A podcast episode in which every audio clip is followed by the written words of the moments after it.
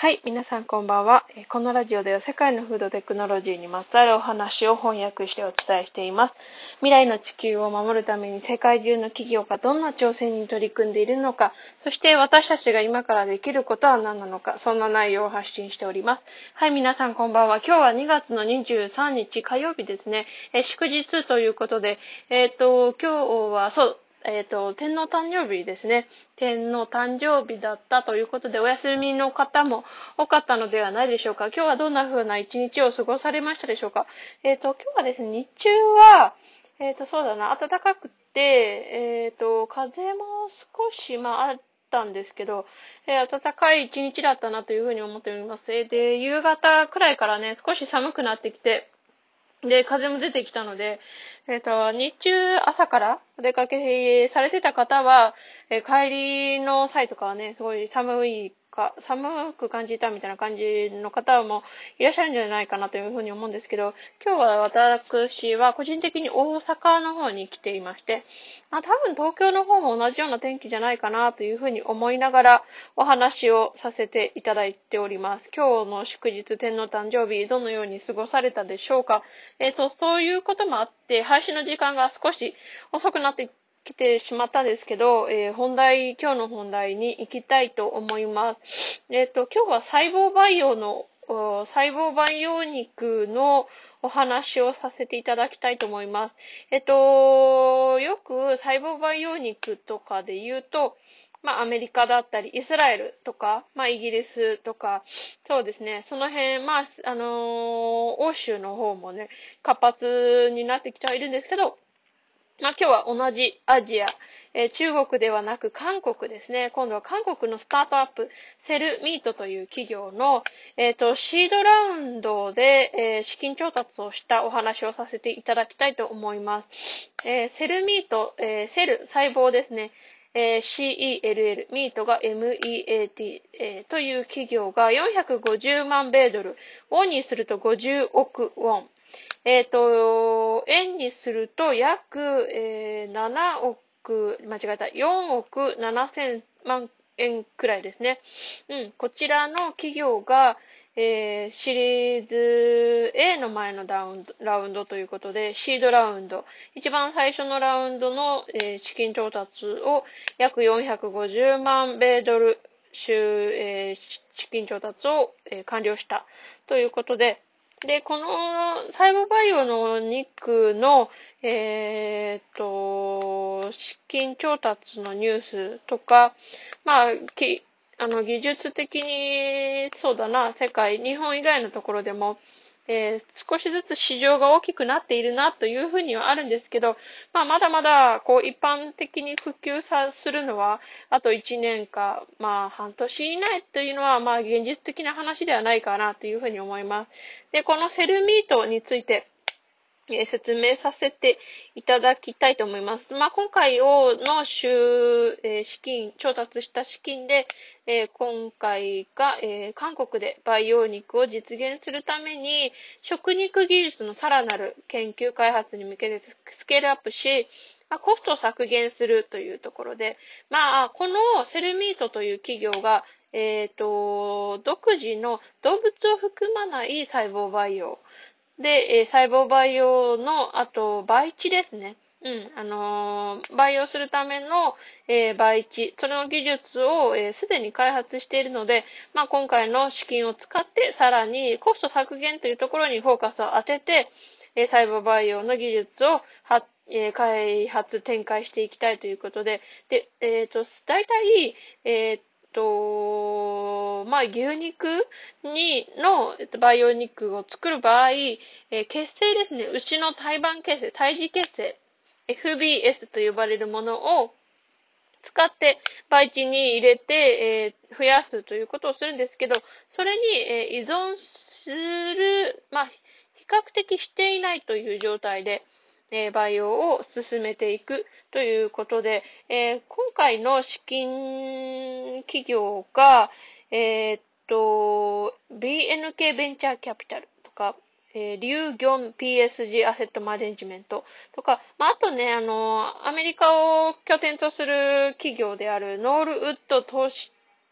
えー、顧問ということ、ところも投資家として、えー、参加してくれているみたいです。まあね、まだシードラウンドということで、投資の企業を聞いてもね、はてという感じの方もいらっしゃるんじゃないかなというふうに思うんですけど、でもこのノールウッドとかは結構有名かなというふうに思っております。で、このセルミートをですね、NCU と呼ばれる南連大学、大学校。で、こちらが広州市、韓国の広州市にあるんですけど、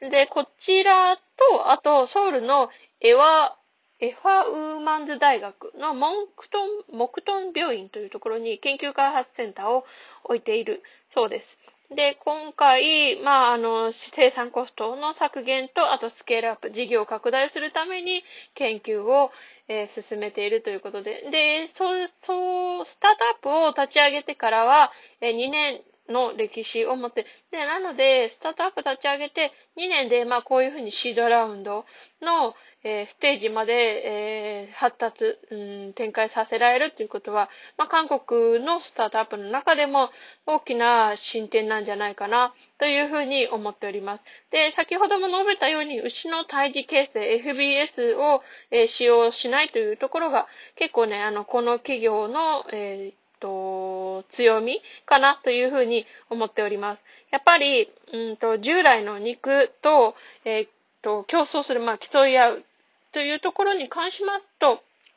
やっぱり生産コストを、えー、削減するということと、まあ、あとは細胞ベースの、うん、お肉が従来の実際の家畜の牛とか豚とか鶏とかの肉にどの、どのぐらい似させられるか、まあ、人がその肉をかじった時に、えっ、ー、と、まあ、血が血走るようなというような意味もありますけど、いいかにえー、にさ、似通わせることができるかっていうことが、まあ、競争の観点になりますので、そこは、あのー、このスタートアップも含め、他の企業も、うんと、まあ、なんだろう、到達したい目標地点ではあるかなというふうに思っております。で、この企業が述べていることとしては、まあ、費用対効果の高い培養肉を生産するために、細胞を低価格で培養できるようにする必要があるということで、さらに肉の物理的な質感と、えー、性質を、えー、削減するため、えー、再現するために、まあ、技術の向上が必要ですというふうに述べているそうです。まあ、今回の、うんと、セルミートだけにとどまらずね、世界中でもこういう培養肉の、えー、技術の向上だったり、改良だったり、そういうものは今もなおこういうしてる間に、えー、大きい、えっ、ー、と、開発、うん、し続けているのでね、他の FBS の代わりに使用できる細胞とか、足場、培地とか、あの、藻類、あの、も、もですね。藻類ベースの培養技術を開発している企業とかもあるので、うん、まあ、これからもこのバイオベースについては、あの、バイオ、あ、バイオ、あの、細胞培養の肉の技術については、まだまだね、あの、追っていく必要があるかなというふうに思っております。うん。なので今日は新しい、えー、韓国から出てきたスタートアップセルミートのシードラウンドの資金調達についてお話をさせていただきました。先日かな先週か先々週かにイスラエル発の細胞培養の企業についてお話しさせていただいてるたかなというふうに思うんですけど、うんかえー、日本については、まあ、やっぱり、こう、うん、食品機関、まあ、政府のですね、うん、ハードルがやはり高い、まあ、海外でも十分高いというのも言われていますので、日本もこう、そういう規制の観点から見ると、うーん、まあ、スタートアップが出てくるのが、うん、出てきにくいそういう理由の一つとなっているのかなというふうにも思います。でもやっぱり、うんと日本の古か古くから食べられているような大豆、まあ、おからとか、